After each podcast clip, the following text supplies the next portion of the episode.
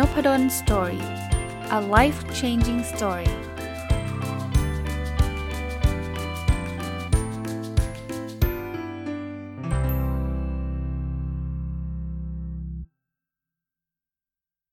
สวัสดีครับ ยินดีต้อนรับเข้าสู่นพดล Story Podcast นะครับ วันนี้น่าจะเป็นตอนจบของหนังสือเล่มนี้นะครับ The Psychology of Money นะครับ เป็นตอนที่ 3 นะ ผมรีวิวมาแล้ว 2 ตอน ถ้าท่านใดยังไม่ได้ฟัง 2 ตอนแรกไปฟังก่อนก็ได้นะครับนะเป็นหนังสือที่ดีมากนะเป็นเป็นเขาไม่ได้สอนเรื่องการ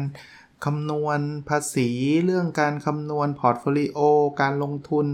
อะไรแบบนั้นนะเขาเขาสอนวิธีคิดนะเป็นเรื่อง psychology ก็คือจิตวิทยานะซึ่งหลาย ๆ ประเด็นนี้ผมคิดว่ามันมันคือการแก้ปัญหาที่ต้นเหตุเลยล่ะนะ วันนี้จะมาต่อเรื่องของการลงทุนอีกอันหนึ่งนะ ที่เขาบอกอย่างนี้เขาบอกว่าเวลาเราจะลงทุนในในบริษัทใดบริษัทหนึ่งอะซื้อหุ้นนะพูดได้ง่ายนะ ให้เราลองเลือกนะ ไม่ได้บังคับนะครับ ลองเลือกบริษัทที่เรารู้สึก passionate อะคือรู้สึกลุ่มหลงกับสินค้าหรือบริการเขาอะข้อนี้เนี่ยค่อนข้าง ตรงจริตกับผมเช่นเดียวกันนะผมผมรู้นะครับว่าแต่ละคนอาจจะมี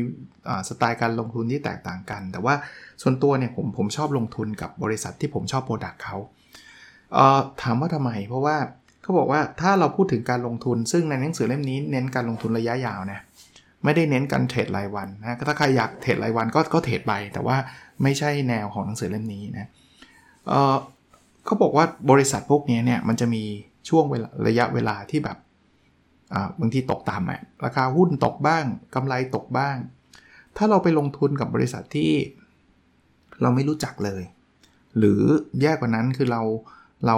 เราไม่ได้ชอบสินค้าหรือบริการเขาเลยเนี่ยเอาตรงๆเราจะมีความหวั่นไหวสูง เมื่อหวั่นไหวสูงเนี่ยเดี๋ยวเราก็ขาย เพราะนั้นการลงทุนระยะยาวจึงเป็นไปได้ยากมาก เอาประสบการณ์ส่วนตัวมาเล่าให้ฟังถึงแม้จะไม่บอกชื่อหุ้นก็ตามนะแต่ก่อนตอนเข้ามาตลาด ก็ไม่ใหม่ละ ก็ระยะหนึ่งละ ก็ไปลงทุนกับบริษัทที่แทบจะไม่ค่อยรู้ business model เขาเลยด้วยซ้ำเป็น business model ที่มันซับซ้อนนะนะ สินค้าก็จับต้องได้ได้ยากเอาอย่างนี้นะก็ลงทุนไป แต่พอกะว่าลงทุนระยะยาวเหมือนกัน แต่ว่าสุดท้ายเนี่ยก็ต้องขายไป เพราะว่าพอมันตกเราก็ไม่รู้มันตกเพราะอะไรนี่หรอไหมครับเฮ้ยทำไมมันตกวะมันแบบเอ้ยมันทำไมมันแย่วะอะไรเงี้ยแล้วจิตใจมันก็แบบ อย่างที่เมื่อวานผมผมรีวิวไว้ก่อนเลิกอะ่ะคือนอนไม่หลับอะ่ะคือแบบเฮ้ยเยอะยังไงวะเนี่ยอะไรเงี้ยสุดท้ายอยู่อยู่ไม่รอดครับคือเพราะว่าอยู่ไม่รอดคือผมก็ต้องขายก่อนนะเพราะตอนหลังเนี่ยกฎกฎข้อหนึ่งของผมคือเวลาผมจะลงทุนในบริษัทใดบริษัทหนึ่งเนี่ยผมต้องหนึ่งคือผมต้องรู้จักบริษัทนั้นเป็นอย่างดี ถ้าไม่รู้จักก็ต้องศึกษาจนให้รู้จักอันที่สองคือผมจะต้องชอบสินค้าหรือบริการบริษัทนั้นมากพอสมควร แถมข้อ 3 ด้วยนะ ผมต้องชอบผู้นำด้วยคือบางทีสินค้าบริการดีน่าสนใจแต่ว่าผู้นำดูมันแบบแปลกๆเว้ยหรือหรือไม่ชอบสไตล์ก็ก็ไม่เอานะ ถ้าถ้ามี 3 ข้อนี้นะ ผมรู้จักบริษัทนั้นดี business model ว่าเป็นยังไง วิธีการหาเงินเป็นยังไง ดูช่องทางดูการเติบโตแล้วดูน่าสนใจนะ อันที่ 2 แล้วผมดูแล้วผมรู้สึกว่าผมอินกับสินค้าหรือบริการเขามากๆนะ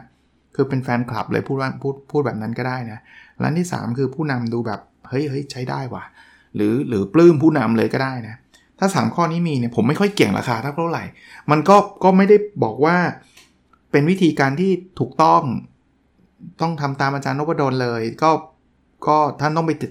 เขาเรียกว่าอะไรนะตัดสินใจด้วยตัวเองนะการลงทุนเนี่ยมันเป็นเรื่องส่วนบุคคลนะเพราะว่าถ้าท่านใช้วิธีผมแต่มันไม่ถูกจริตท่านเดี๋ยวท่านก็ขาย เดี๋ยวท่านก็ก็ก็ไม่ไม่ไม่ไม่พอใจ แล้วก็สุดท้ายท่านก็อาจจะบอกไม่เห็นมัน work เลยใช่ไหม ผมว่าต้องไปหาจริตอะแต่แต่หนังสือเล่มนี้บอกเอาไงก็ได้ครับที่ท่านรู้สึกพอใจอะท่านรู้สึก in กับมันนะแล้วเราจะอยู่กับมันนานพอ แล้วเมื่อเราอยู่กับมันมานานพอเนี่ยนะ โอกาสที่เราจะประสบความสำเร็จเนี่ยมันก็จะสูงขึ้นนะครับข้อเตือนใจข้อหนึ่งสำหรับนักลงทุนหรือการทำธุรกิจก็ได้นะครับ ไม่จำเป็นต้องเป็นหุ้นเนี่ยคือมันมักจะเป็นคำกล่าวแบบนี้ครับเขาบอกว่าเฮ้ยมันไอไอ้สิ่งนี้มันไม่เคยเกิด หนังสือนี้เขียนไว้เลยครับบอกเขาบอกว่าไอ้สิ่งที่ไม่เคยเกิดอะ่ะเกิดมานักต่อนักแล้ว ใช่ครับในอดีตมันไม่เคยเกิดจริง ๆ แต่การที่มันไม่เคยเกิดเนี่ยมันไม่ได้แปลว่ามันจะไม่เกิดนะครับ ต่างกันนะ เพราะนั้นไอ้สิ่งที่ไม่เคยเกิดเนี่ยมันอาจจะเกิดก็ได้คือคืออย่าไปมั่นใจแค่ว่า มันไม่เคยเกิดมันไม่มีอะไรหรอก มันไม่เคยเกิดมันไม่มีอะไรหรอก มันเหมือนเป็นความประมาทนะครับ สมมุตินะ สมมุติว่าเราเทรดหุ้นทีไรเราก็กำไรทุกทีเลยเราก็คราวนี้เราก็ซื้อหุ้นแบบเดิมนั่นแหละเทรดแบบเดิมแหละแล้วบอกว่าเฮ้ย เพื่อนมาเตือนบอกเฮ้ยระวังนะเว้ยทำแบบนี้เราจะแย่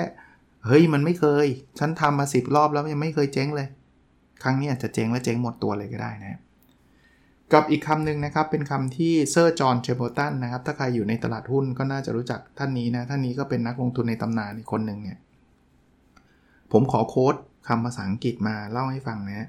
ก็บอกว่า the four most dangerous words in investing are it's different this time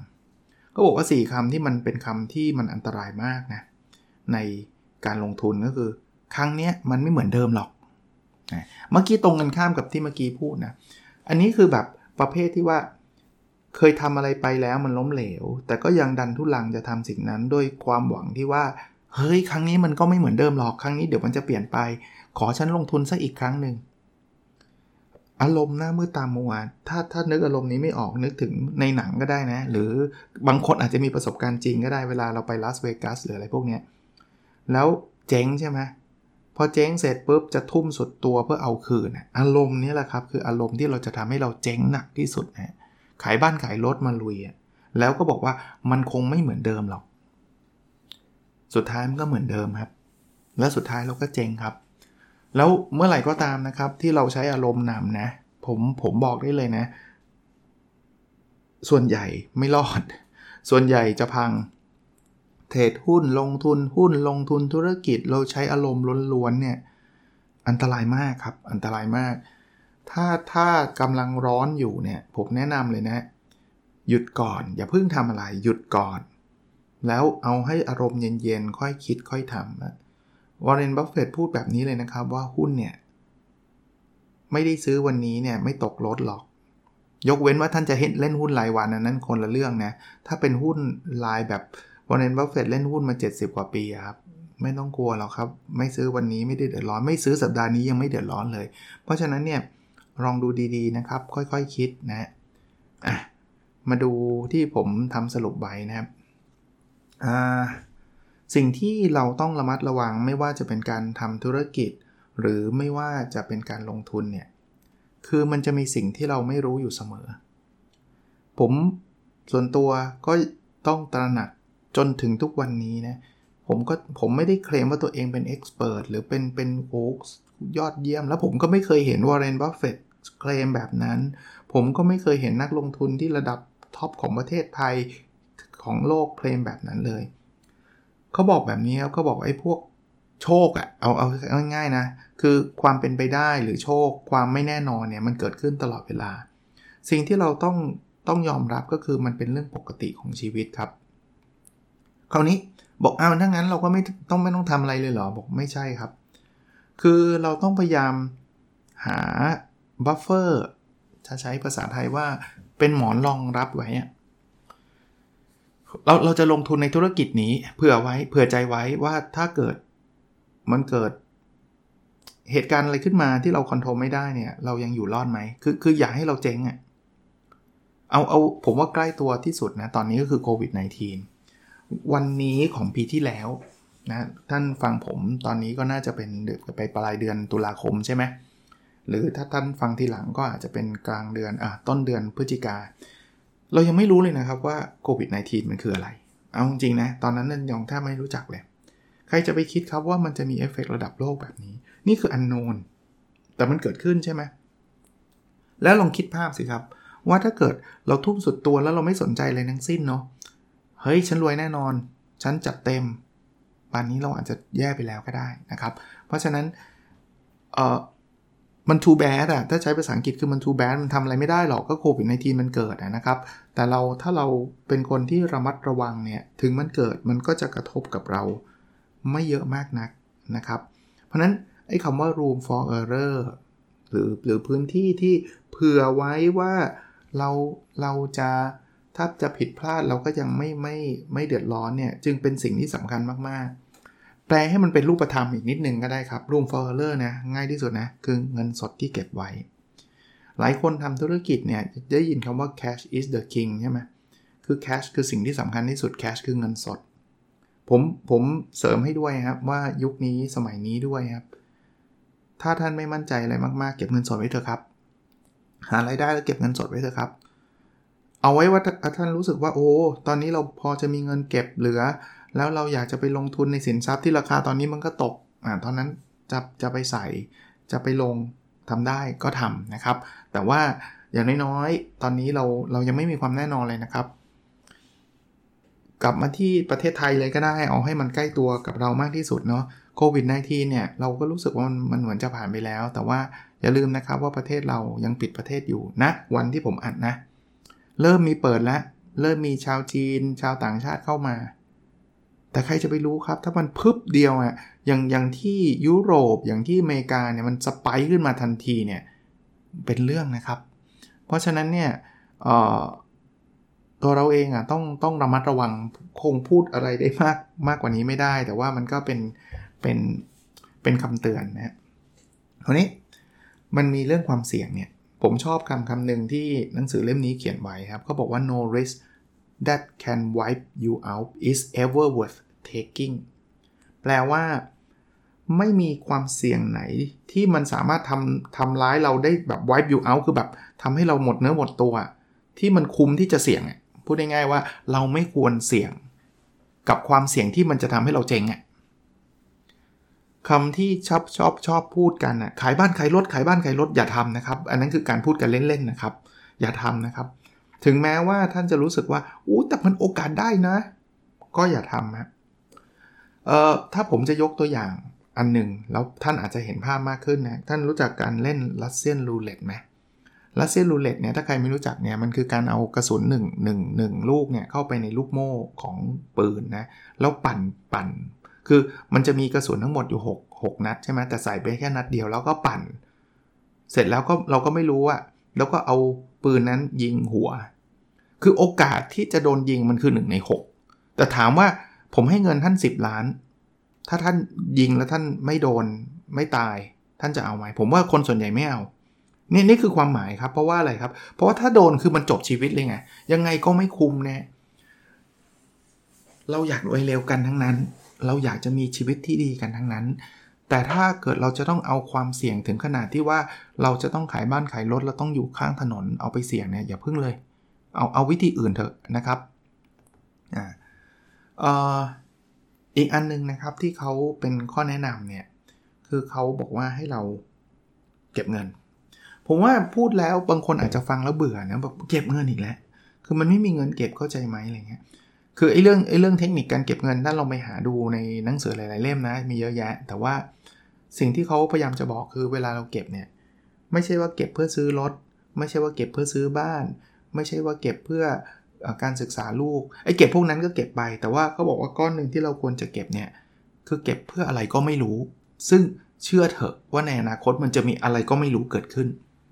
ไอ้ตรงนี้แหละจะจะช่วยเราได้เยอะเลยนะครับทำไมถึงจะมีอะไรก็ไม่รู้เกิดขึ้นในเมื่อเราวางแผนการเงินได้ดีแล้ว เขาบอกมนุษย์เรานะ ส่วนใหญ่แล้วเนี่ย เราเป็นคนที่คาดเดาอนาคตได้ไม่ดีเท่าไหร่หรอก เขาเขียนแบบนี้เลยนะครับเขาบอกว่า people are poor forecaster of their future self เฮ้ยพอผมมาคิดในชีวิตผมเหมือนกันว่ะเออเออจริง เมื่อ 20 ปีที่แล้วนะ จะให้ให้ผมมาจินตนาการว่า ผมจะมาเป็นอาจารย์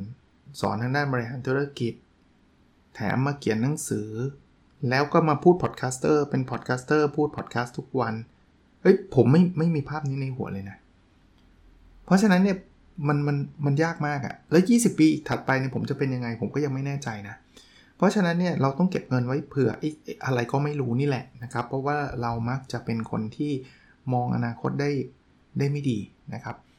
แต่ในขณะเดียวกันเขาก็ไม่ได้อยากให้เราทิ้งชีวิตเนาะพอพูดแบบนี้เดี๋ยวเราก็จะเอียงอีกว่าโอ้ยถ้างั้นก็หลับหูหลับตาทำงานเก็บเงินอย่างเดียว ฉันไม่ไม่ใช้ชีวิตเลย เขาบอกว่าเราต้อง balance เราต้อง balance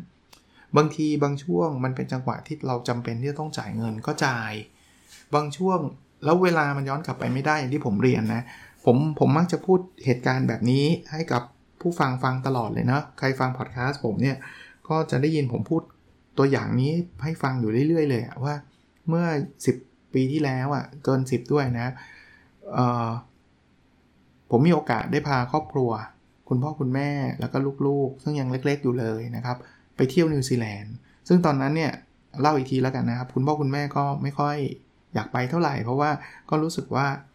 มันเปลืองเปลืองเงินอะเอาตรงๆนะแต่ว่าส่วนตัวเนี่ยผมผมก็เลยบอกคุณแม่และคุณพ่อว่า ในอนาคตเรายังไม่รู้เลยว่ามันจะเกิดอะไรขึ้นใช่ไหมถ้าตอนนั้นเรามีเงินแล้วเราจะไปมันไปไม่ได้แล้วอะ่ะมันมันจะยังไง ซึ่งจนถึงปัจจุบันนี้ผมมันเป็นทริปในความทรงจำผมเลยนะ มันเป็น ความสุขของผมเลยนะที่ที่ย้อนกลับไปแล้วผมดีใจที่เวลานั้นเนี่ยผมได้พาทั้งครอบครัวทั้งคุณพ่อคุณแม่ทั้งลูกๆไปนะครับ ซึ่งมาถึงจุดนี้ถ้าจะพูดถึงจะพาไปก็ก็ไม่ง่ายแล้วนะครับ เพราะว่าอย่างที่บอกคุณพ่อก็เป็นอัลไซเมอร์แล้วคุณพ่อก็อาจจะถ้าจะไปจริงๆก็คงลำบากเยอะแยะเลยแล้วคุณพ่อก็อาจไม่ได้ enjoy เหมือนเดิมอะไรเงี้ยนะแล้วลูกๆก็อาจจะโตขึ้นไปแล้วก็ก็ moment มันคนละแบบกันนะ ก็ก็เป็นกำลังใจให้ครับว่าไม่จำเป็นที่จะต้องเก็บแบบเก็บเก็บเก็บแล้วไม่ใช้ชีวิตเลยนะ บางทีเราอาจจะต้อง balance นะครับในการในการใช้ชีวิตในลักษณะนั้นนะสุดท้ายอันที่หนังสือเล่มนี้พยายามจะพูดเหลือเกินนะครับ ก็คือเออเขาเขาบอกงี้ เวลาเราลงทุนเนี่ยนะเราเคยสงสัยไหมว่าทำไมมันถึงมีคนที่คิดตรงกันข้าม คือ คือทุกครั้งเอาผมพูดถึงการซื้อขายหุ้นก็แล้วกันนะ จริงๆมันมันมันมันทุกครั้งที่มีการซื้อขายแหละทำไมคนซื้อคนขายมันคิดกันตรงกันข้ามหุ้นตัวเดียวกันเนี่ยทำไมอีกคนหนึ่งมันขายอะทำไมอีกคนหนึ่งมันซื้อ หลายคนก็รู้สึกว่าซื้อมันแปลว่ามันจะดี เอาดีแล้วงั้นแปลว่าคนขายมันโง่เหรอหนังสือเล่มนี้ไม่ได้บอกแบบนั้น หนังสือเล่มนี้บอกว่าอย่างหนึ่งที่คุณต้องเข้าใจนะ time horizon คือระยะเวลาในการตัดสินใจของมนุษย์เนี่ยมันไม่เท่ากัน เช่น คนขายเนี่ยเขาอาจจะขายแล้วเขาไม่ได้โง่นะ เพราะว่าเขาคิดว่าอีกหนึ่งเดือนหุ้นนี้มันจะตก แล้วเดี๋ยวค่อยเขาค่อยกลับมาซื้อใหม่ time horizon ของเขาแค่เดือนเดียว เขาเป็นคนเป็นเทรดเดอร์เพราะฉะนั้นเนี่ยตอนนี้ราคามันขึ้นเกินไปแล้ว อีกอีกหนึ่งเดือนมันต้องตกแน่นอนเขาก็เลยขายให้เรา แต่ทำไมเราถึงซื้อล่ะ เพราะเราจะซื้อหุ้นตัวนี้เราจะถือไป 10 ปีไง เพราะนั้น time horizon ของเรากับของเขาแตกต่างกัน เราโง่ไหมที่ซื้อจากเขาไม่ไม่ไม่ไม่โง่ครับ เราซื้อเพราะว่าเราไม่ได้กะขายเดือนหน้าไงถ้าเกิดเราจะซื้อแล้วกะขายเดือนหน้าเนี่ยเราอาจจะขาดทุนใช่ไหมแต่เราจะกะถือไว้ 10 ปีไงครับ ดังนั้นเนี่ยเวลาจะไปถามเพื่อน ถามใครถามกูรูใด ๆ ก็ตามเนี่ยนะ ระวังให้ดีครับ ควรซื้อหุ้นนี้ไหมเนี่ยควรจะถามด้วยว่า time frame เมื่อไหร่ ไม่ใช่ถามว่าซื้อไม่ซื้อ อะสมมติมีคนมาถามผมซื้อหุ้นตัวนี้ไหมผมซื้อไง ก็ผมก็บอกว่าผมซื้อ โอ้โหอาจารย์นพดลซื้อซื้อตาม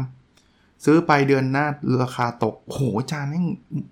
เซ็งว่ะมาบอกให้เราซื้อทำไม ก็ผมซื้อเพื่อ 20 ปีข้างหน้าไงคือคือคือต้องถามด้วยนะว่าซื้อไหมเนี่ยซื้อแล้วถือนานแค่ไหนนะครับ ผมจึงเพิ่งเป็นกฎผมเลยนะ ไม่ว่าใครจะอินบ็อกอะไรมาบอกแนะนำหุ้นเนี่ยผมบอกว่าผมไม่สามารถแนะนำให้ท่านได้ เหตุผลเพราะว่า 1 เราเรามี time horizon ที่แตกต่างกัน เรามี passion ที่แตกต่างกัน เรามีความพร้อมที่แตกต่างกันเอ่อแล้วจริงๆ พวกคนที่เขาลงทุนกัน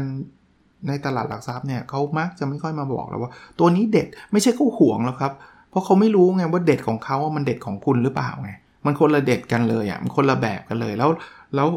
สุดท้ายมันก็จะเป็นการทำร้าย โอ้ยเชื่ออาจารย์แล้วเจ๊งเลยอะไรเงี้ย มันก็รู้สึกไม่ดีนะ เพราะนั้นท่านท่านต้องศึกษาด้วยตัวเองว่า time horizon ของท่านเป็นยังไง ตลาดที่ท่านต้องการเป็นยังไง อย่าไปขอคำแนะนำแบบมั่วซั่วนะครับ ต้องระวังนะครับ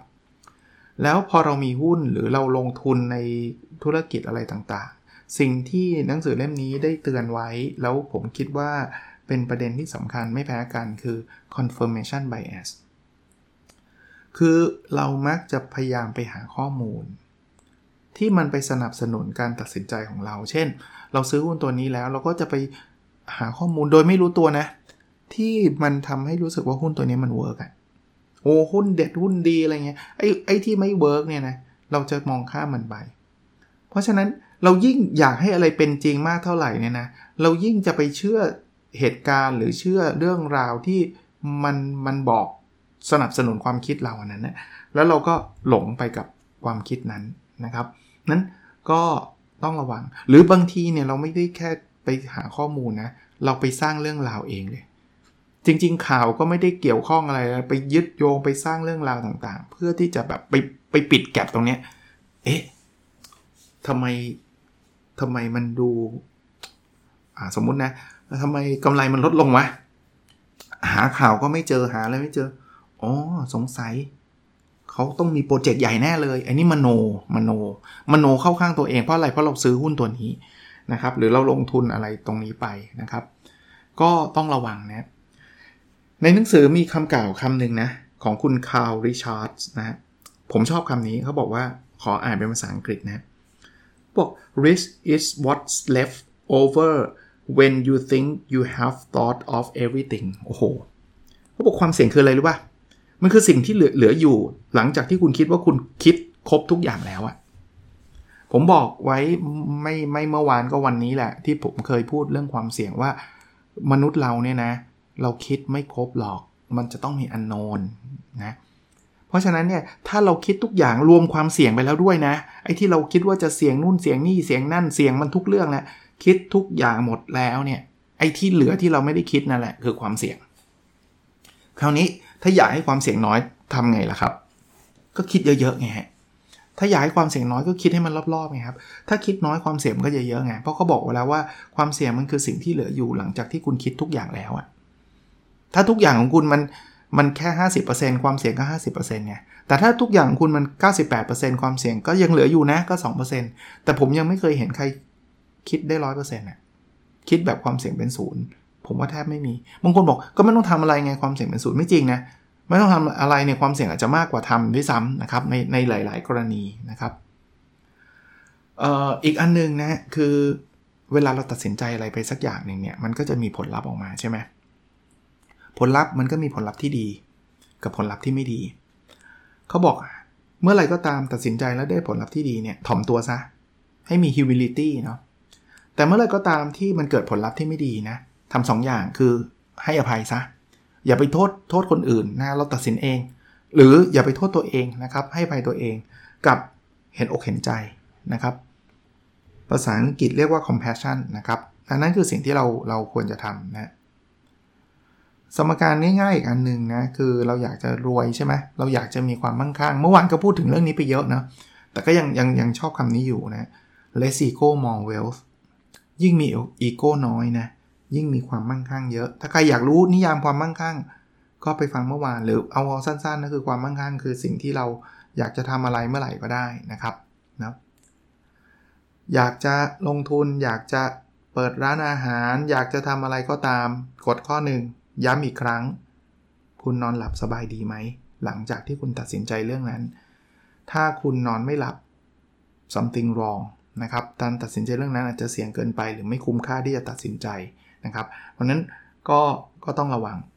อยากจะรวยผมไม่มีเคล็ดลับที่จะรวยภายใน 24 ชั่วโมงถ้าใครอยากฟังวิธีการรวย 24 ชั่วโมง อาจจะไม่ใช่ช่องนพดลสตอรี่วิธีรวยที่สุดที่ผมคิดได้ แล้วหนังสือเล่มนี้ก็เขียนไว้คือ ลงทุนให้นานพอ ยิ่งนานยิ่งรวย เพราะนั้นเราต้องอยู่รอดนะครับเราต้องอยู่รอด ผมอาจจะไม่ได้ตอบโจทย์นะว่าแบบโอ้อยากฟังแบบประเภทที่ว่าพรุ่งนี้รวยเลยอะ่ะไม่ไม่รู้เพราะผมยังทำไม่ได้นะครับ ผมก็เก็บสะสมเงินเหมือนกันนะครับ ผมก็หาช่องทางต่างๆ นานานะครับทำไปเรื่อยๆฮะแต่ว่าก็ต้อง balance ชีวิตนะครับ ก็ก็อย่างที่เมื่อกี้เล่าให้ฟังนะครับ บางครั้งเราอาจจะลงทุนผิด บางครั้งเราอาจจะทำอะไรแล้วมันไม่ work มันเป็นเรื่องปกตินะผมผมให้กำลังใจแล้วในหนังสือเล่มนี้ก็บอกนะ อย่างที่จอร์จ โซรอสได้พูดไว้นะครับ เมื่อวานก็น่าจะรีวิวไปแล้วนะครับ แล้วตอนนี้ก็พูดอีกครั้งหนึ่งว่า เราอาจจะผิดสักเกินครึ่งก็ยังได้เลย แต่ตอนผิดอะ่ะเจ็บน้อยๆหน่อย แต่ตอนถูกอะ่ะให้ได้เยอะๆหน่อย ก็เหมือนกับที่ผมเล่าให้ฟังว่าสตาร์ทอัพเนี่ยมันจะผิด 10 ครั้งแต่ครั้ง 11 มันรวย เราขอแค่ครั้งเดียวครับ ที่มันถูกแต่ถูกแล้วมันให้มันเป็น big time อะให้มันถูกแล้วมันมันยิ่งใหญ่นะครับ สุดท้ายเนี่ยนะ หนังสือให้ข้อคิดอันหนึ่งว่าเงินเนี่ย มันเอามาเพื่อที่เราจะได้สามารถควบคุมเวลาของเราได้ ผมชอบคำนี้มากนะ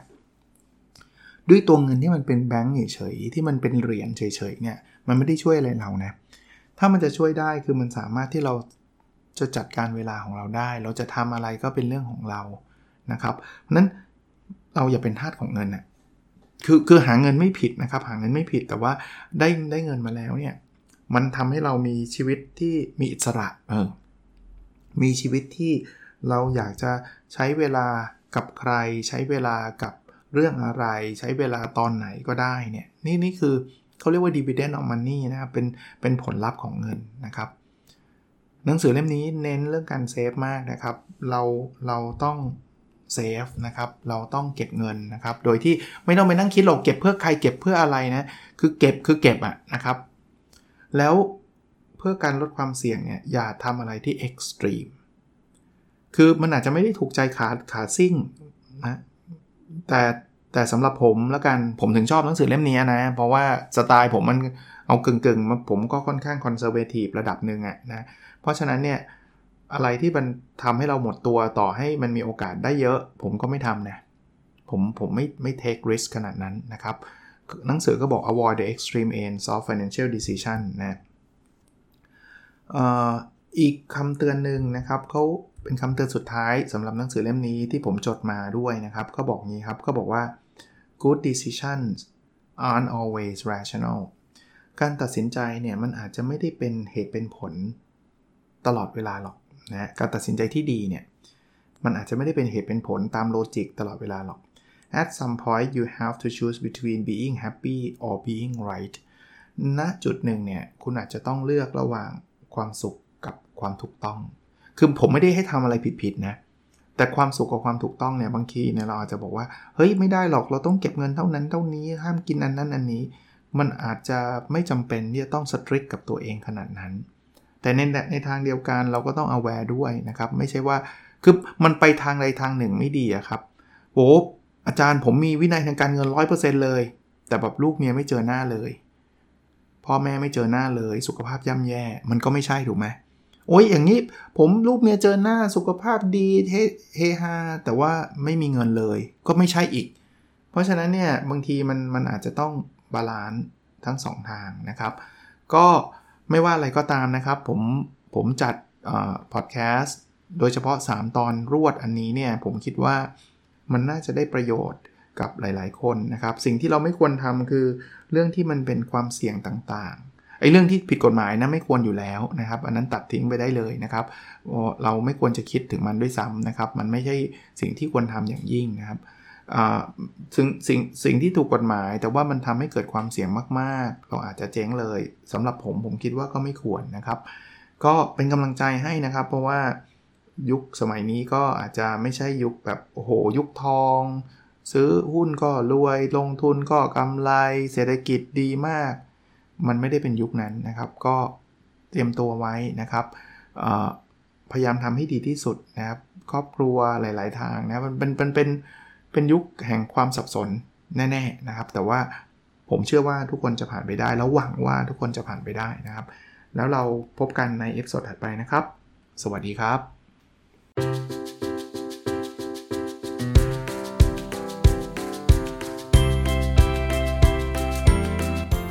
o p a d o n Story a life changing story